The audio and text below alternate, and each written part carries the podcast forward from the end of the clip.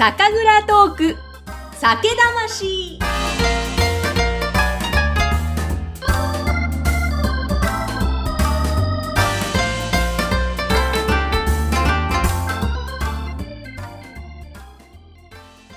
皆さん、こんにちは。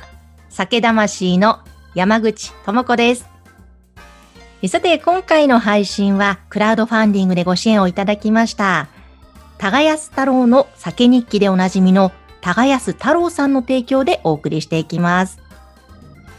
えそして、ゲストは前回に引き続きまして、宮城県の株式会社一の倉代表取締役社長鈴木仁さんです。鈴木さん、引き続きよろしくお願いしますあ。りがとうございます。引き続きよろしくお願いいたします。前回もいろいろ鈴音の誕生秘話などなど伺っていきましたが、あの、ぜひですね、ちょっと後半、まず最初に、えー鈴木さんご自身がですね、その蔵に入られる前は全く別の業界でお仕事をされていたと聞いているので、そこからなぜ蔵に入られたか、そのあたり伺っていっていいですか？はい、わかりました。あのー私は、まあ、もともと小さい酒蔵、鈴木家も小さい酒蔵の人だったのでええ、酒蔵の息子として生まれたんですけれども、うん。あの大学はですね、一応、あの、お酒の勉強をしに大学は行ったんです。ええ、はい。東京農大ですか？普通はそうなんですけど、ええ私は国立大学に参りました。行きましたですねはい。山梨大学でございました。へえ。甲府にございます。ええ、ええ、ええ。有名なのは醸造工学科。はあ、そっか。ワインの勉強のメッカでございます。ええ。はい。で、基本的にはあのワインを通して醸造の勉強をしに大学に行ったのでございますが、アルバイトの勉強ばっかりしてたんですね。な、なるほど。はい。で、あの、大学はですね、私ですから大学中退なんですよ。あ、そうなんですか。はい。4年間行ったんですよ。ええ。はい。4年間行ったんですけど、まあ結局ですから中退ですから、まあ短大卒と一緒みたいな感じの資格で、はい。はい。大学、大卒じゃないんです。短大卒なんですね。なるほど、なるほ4ど。年間行ったんです4よ。年間行ったの？に。はい。で、まあ途中であの、まあアルバイトの勉強ばっかりしてまして、ええ。で、そのアルバイト先が、あ東京でまた新しく、あの、系列会社を立ち上げるということだったので、うん。その会社に就職しちゃったんですよ。ええ、えですので、当時はあの、バブルが崩壊して間もなくなので、就職難の時代だったので、はい、周りのちゃんと卒業した連中が就職できていない中、ええはい、ちゃんと卒業していない僕は、うんさっそうと就就職決まったと言って、東京に越していったという、そういうええええ変な時代、変な進み方でございました。はい。そうなんですね。あの、そうか、アルバイトの勉強をしていたおかげでというところですね。そうですね。え会社というのはどういうお仕事をされてたんですか？あのアルバイトからそのままだったんですけど、うんあの、まあ、簡単に言うとコンサートの運営の仕事です。ああ、はい。はい。コンサートに行くと、あの、こう、チケットを切ったりとか、そういう、こう、係員のアルバイトの方って必ずいますよね。ええ、ええ。はい。ステージの設営なんかもやるアルバイトなんですけども、はい。それを学生時代ずっとやってたんですよ。うん。で、そのまま、就職、その会社に就職しちゃったと。はい。えということで、まあ、東京の大手コンス、まあ、イベンター会社えです。ね。はい。大手イベンター会社の、その系列の会社に就職しました。へえ。コンサート会場うん。が仕事場でした。じゃあ、蔵を継ぐんだろうな、継がなきゃなみたいのはありつつもだったんですか？それとも全くそれは？そうなんですね。継がなきゃいけないの。これはですね、えー今思えばいろいろ背景があります。ええ。えっ、と、私そんなに酒は強くないんですね。あ、そうなんですね。今となっては人並み飲めますけど、ええ。まだやっぱり若い学生の頃はそんなに強くなくて、うん。酒は継がなきゃいけないのにこんな酒弱くていいのかなっていう、まあ一つの、そこで一つ悩みを壁として抱えていたのかなと今思えばとほいうところで。で、おそらく酒の勉強に身が入らなかったんでしょうね。っていうよりも、そのイベントの仕事をするというのがうん、楽しくてしょうがなかったですね。楽しそうですね。で、この背景はうん、まあ、家業である、まあ、鈴木家の酒蔵というのが、宮城県塩釜市というところにあるんです。はい。塩釜市では、あの、有名な酒蔵で、浦霞さんうん。というさ、あの、浦霞という、もう塩釜で有名な酒蔵があるんですけど、ええそこの裏隣が鈴木家でええ、そのい裏山が塩釜神社というですね、うん。もう東北でも一番大きい神社なんです。へえ。そこはもうね、もう年に3回お祭りがありまして、はい。みこしが3回出ます。ええ。年に3。回みこし出すんですよ。なかなか3回ってなさそうですよね。な、ないですよね。うん。お大人になってからそん、大人になってから普通祭りは年に1回なんだっていうふうに気づきましたけど、ああ。子供の頃は年に3回お祭り当然だというね。で、ちなみに、そこのみこしの担ぎと、担ぎ手としては私今現役です。今も担いでいらっしゃる。ええはい素敵ですね。はいですで、まあ、そんな町で育ったので、うん祭り好きなんですよね。ああ、そうなんですだからイね。ベント好きうん、イベントのバイト、イベントの仕事に就職とはい。いう流れですね。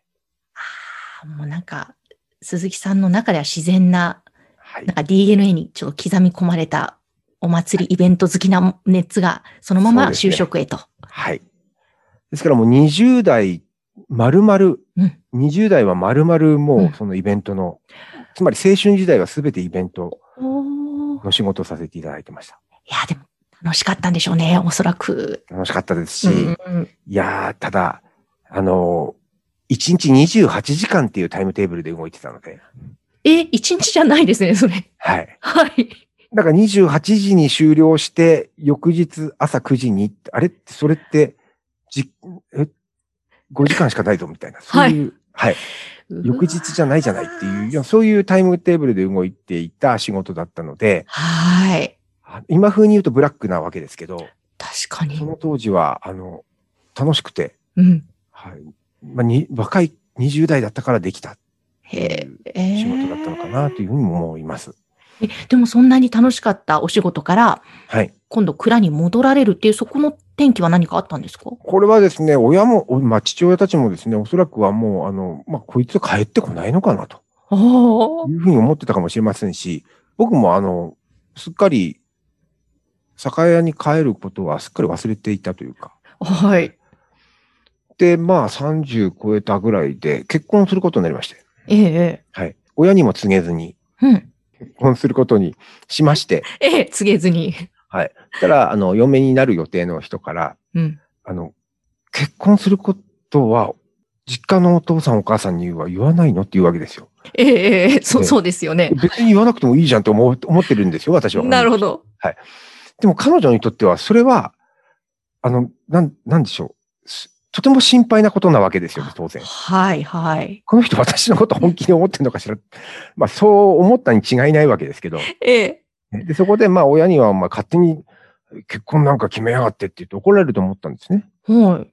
だけど、一応、よ嫁さん予定者にはそう言われるから、うんあの一応、なんても、本当に、7、8年ぶりに電話かけた。えええええで、母親が出て、あの、いや、俺結婚すること、どうしたのって。いや、結婚することにしたからって言われて。え。うん。あんた何言ってんのって言われると思ったら、ええああらおめでとう。今お父さんに変わるわねって言われて。ええで、親父からもか、お前、お前なんか感動だって言われるかもと思ったら、うんおお、聞いたよ、聞いたよ。おめでとうって言われるわけですよ。はい。でこっち表紙抜けるわけですよ。はあ。で表紙抜けていたときに、うん親父から、おお、おめでとう、おめでとう。じゃあ帰ってくるか。って言われて、はい、帰りますって言っちゃったんですね。あ、な、ほう。ただそれだけです。ええそうなんですね。はい。え、でも、すごい、7、8年ぶりに、ま、全然連絡してなくて、7、8年連ぶりに絡、してなかったんですね。え、もうそれは仕事に夢中だった？仕事に夢中だったというか、あの、もう勝手にもうやってるからという感じで、もう半分。まあ、あの、え、なんでしょう。若気の至りでございますし、えはいえ親の心こ知らずという子供を持った今だからこそ、なんとなく逆の立場が分かってきたなっていう、まあ、そんな今日この頃でございます。なるほど。え、でもちょっとその7、8年ぶりの電話で、ほんで、でも、確かに拍子抜けですよね。あおめでとう、おめでとうって。はい。そでも、そんなご両親もすごい素敵だなと思ったんですけども、確かにそれでね、帰ってくるかって言われたら、なんか入っていっちゃ入っう。て、それ、なんかお父さんの戦略だったのかな？違いますよねい。や、なんか自然に出たんですかね。ねあの、うん父も私も、はい。ね、なんか自然なお導きのような、なんかそんな感じも聞いていてしたんですけど、じゃあそうか、そこから、あの、それまでのお仕事全く違うお酒のはいその教会蔵に戻ってと。あ、そういえば以前、音楽関係のそのお仕事をしているときにイベントの、うんなんか別の蔵の方とも実は一緒に仕事してたっていう。そうなんですよ。同じそのイベンター会社の、僕らコンサートの運営の会社に僕が勤めてたんですけど、同じビルの別な今度ココンサートというかこう、アーティストの制作会社があったんですけど、ええ、ええ。そこは、あの、そこに勤めていたのは、秋田県の、うんあの、山本っていう酒作ってる。山本くん。ええ、ええ、ええ。山本くんとは、当時おお互い20代で顔を合わせてるわけです。現場で。うん。それで、お互い酒蔵っていうのを当然知らないわけです。はいはい。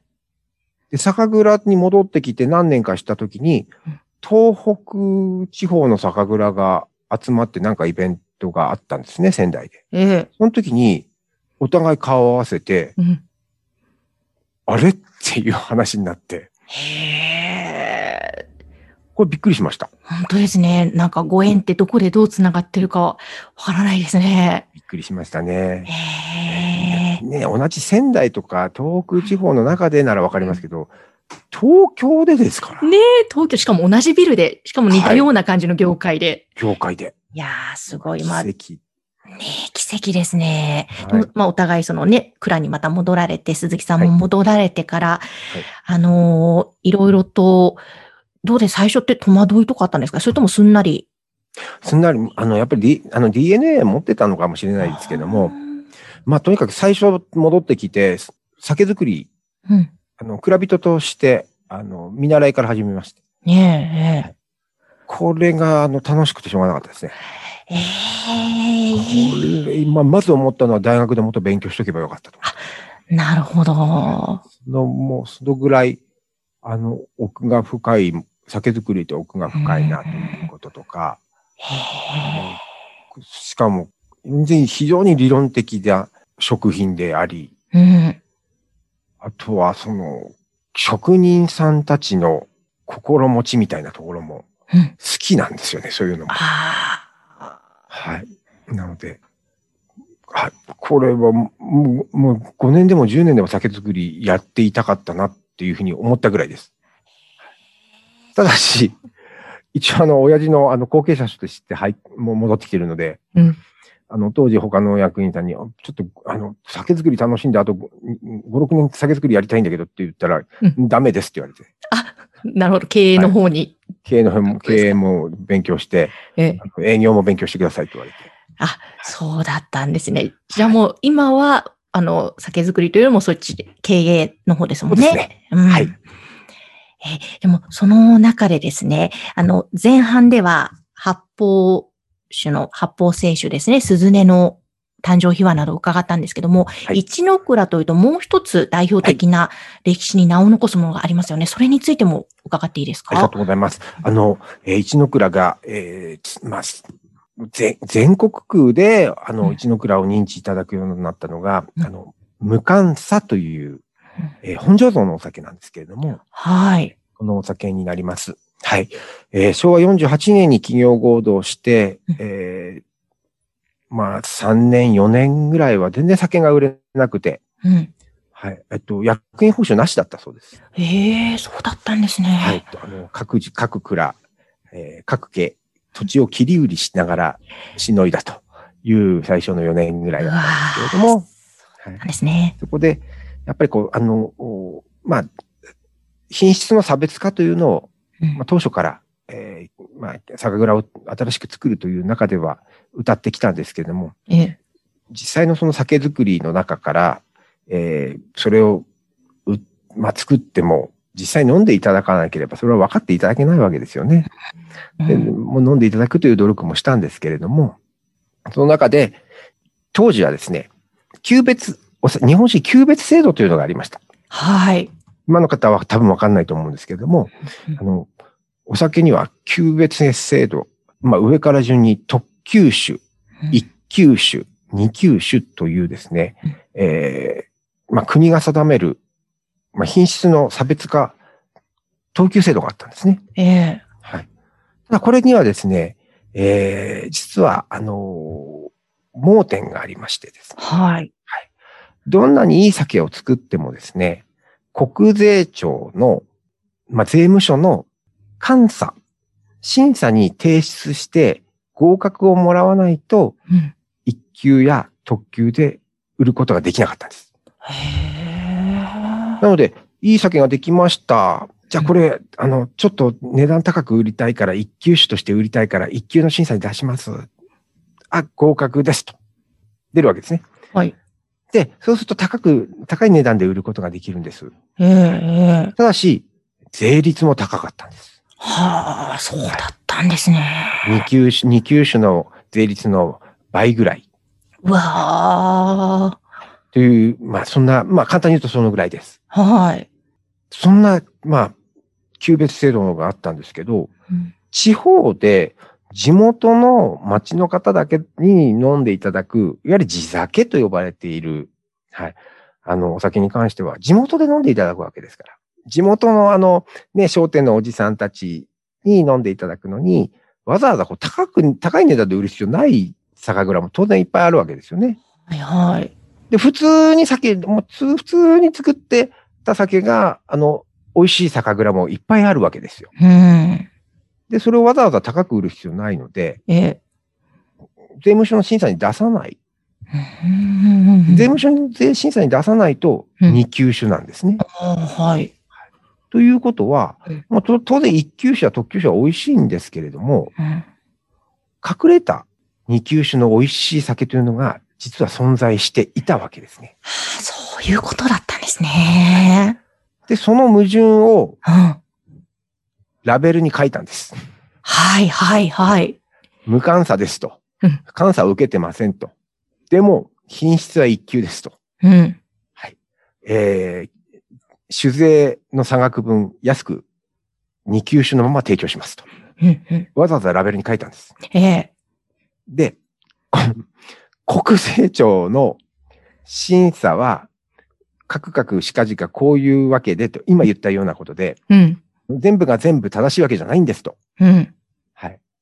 監査されるのは国税庁ではなくて、うんお客様ご自身なんですってラベルに書いたんですね。おこーれはですね、国税庁に怒られました。あ、そうそう、私も気になって大丈夫だったのかなと思って。はい税国の税税制を、まあ、あの、半ばその揶揄、批判するようなことをラベルに書いたんですね。ええこれは話題になりました。ああ、じゃあお客様の反応としては良かった。よかった。特に東京で売られていた、ああの、まあ、あの、全国で売られてる雑誌、今でいうこうグルメ雑誌のようなものに、ええ。東京で飲む特級酒や一級酒よりも、うんどうやら新潟とかうん東北の田舎に行くと、もっと美味しい二級酒があるよということが雑誌なんかで話題になってるわけです。ええうん。じゃあ、できたばかりの新幹線に乗って新潟のその幻の酒を探しに旅しようとかですね、うん。幻の何々。はいはい。それが東京で話題になっていって、うんこれを名付けて地酒ブームと呼んだんですね。あそうなんですね。そんな中、宮城県になんかまだ新しい蔵だけれども、なんか一級、と東京で飲む一級や特級よりも、もう田舎の二級の方が美味しいよってことで、ラベルにわざわざ書いてあるよという酒があるよと。うん。見つけたよと。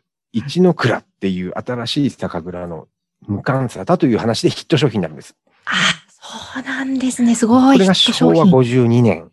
はい。わ一の蔵ができて4年後の話だったんですね。ええすごいですね。昭和52年私生まれた年ですけど。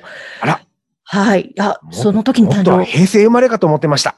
いや、ありがとうございます。そういうことにしておきましょう。はい いや、そうなんですよ。よもう40オーバーなんですけど。いや、えー、でも、その会社が、一ノ倉が誕生して4年後そうなんです。ええ画期的なでも商品だったわけですもんね、世の画期中的にも。的でした。ですから、うんあの、実は創創業した昭和48年というのが、日本酒全体のし業界の出荷量のピークなんです。へえ。そこから右肩下がりの業界なんです。我が業界はずーっと。そのような中でうんヒット商品を出して、うんここからは一旦こう右肩に上がって出荷量を伸ばしていって、まあ、宮城県では今トップメーカーになりましたので、はい。はい、親父たちのまあ志は、まあ、一旦は果たしているということかなというふうに思っています。はい本当ですね。その若き20代、30代のお父様世代の皆さんがはい集まって立ち上げた一の蔵が。今は、私50で50過ぎてますけど、ええ。信じらんないですよ。ああ、その、20代、30代で、うんはい。自分の家業ののれんは畳んで、うん。新しい会社起起業するっていう、まあ、まあ、よくよく聞いたら各自4家とも当時、まあ赤字決算書だったっていう、まあ、排水の陣だったということですよね。それは聞きましたけど、うん。まあ、はい。今の若い方々、ぜひ見習ってほしいですね。私が見習わなきゃいけないんですけど。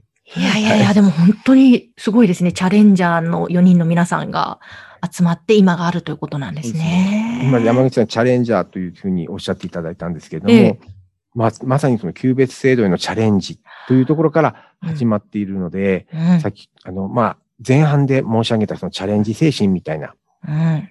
鈴音というお酒の開発にも、こう、なんでしょう、まあ、他のメーカーや仲間はやってないこととか、うん。何かこう、話題になっていくこととかっていう、何かしらこう、まあ、探り当てていくみたいなところは、社風としてありますね。へえ素敵ですね。でも、鈴木さんご自身は、まあ、はい全く違う業界から今、蔵に入って、もう長くやってらっしゃいますけども、お酒作り、またこの会社の経営において、もうここが醍醐味だな、ここが楽しくてたまらないなっていう部分って、個人的にはどんなところでいらっしゃるんですか？はい。これがですね、前半の話とですね、繋がっちゃうんですよ。ええええお願いします。ですから、生まれた時から祭り好き、うん。今でも現役みこし担いでます。うん。あの、若い頃はイベント会社で汗をかいてましたと。うん。で、家業の酒蔵に戻ってきても、うん。なんと、イベント祭り大好きなんです。はい。酒のイベントたくさんありましたでしょ？え、ありましたね、ホームページ形過去形。なのはもう今コロナ、あコロナでなかなかそれができないんですけども、うん。もうあの、まあ、一の蔵独自でも、蔵、蔵開きですとうか、ん。あの、まあ、消費者の方々を蔵に呼んで、うんまあ、体験のあの場を提供させていただいたりとか、はい。あるいはその他の酒蔵の皆さんや日本酒ファンの皆様が企画いただいている酒蔵イベント、うん私も必ず顔出します。ねえ。顔出してましした。はい。ですので、あの、まあ、東京の日本酒ファンの方々でうんもすごく顔なじみの方たくさんいらっしゃるんですけど、ええ。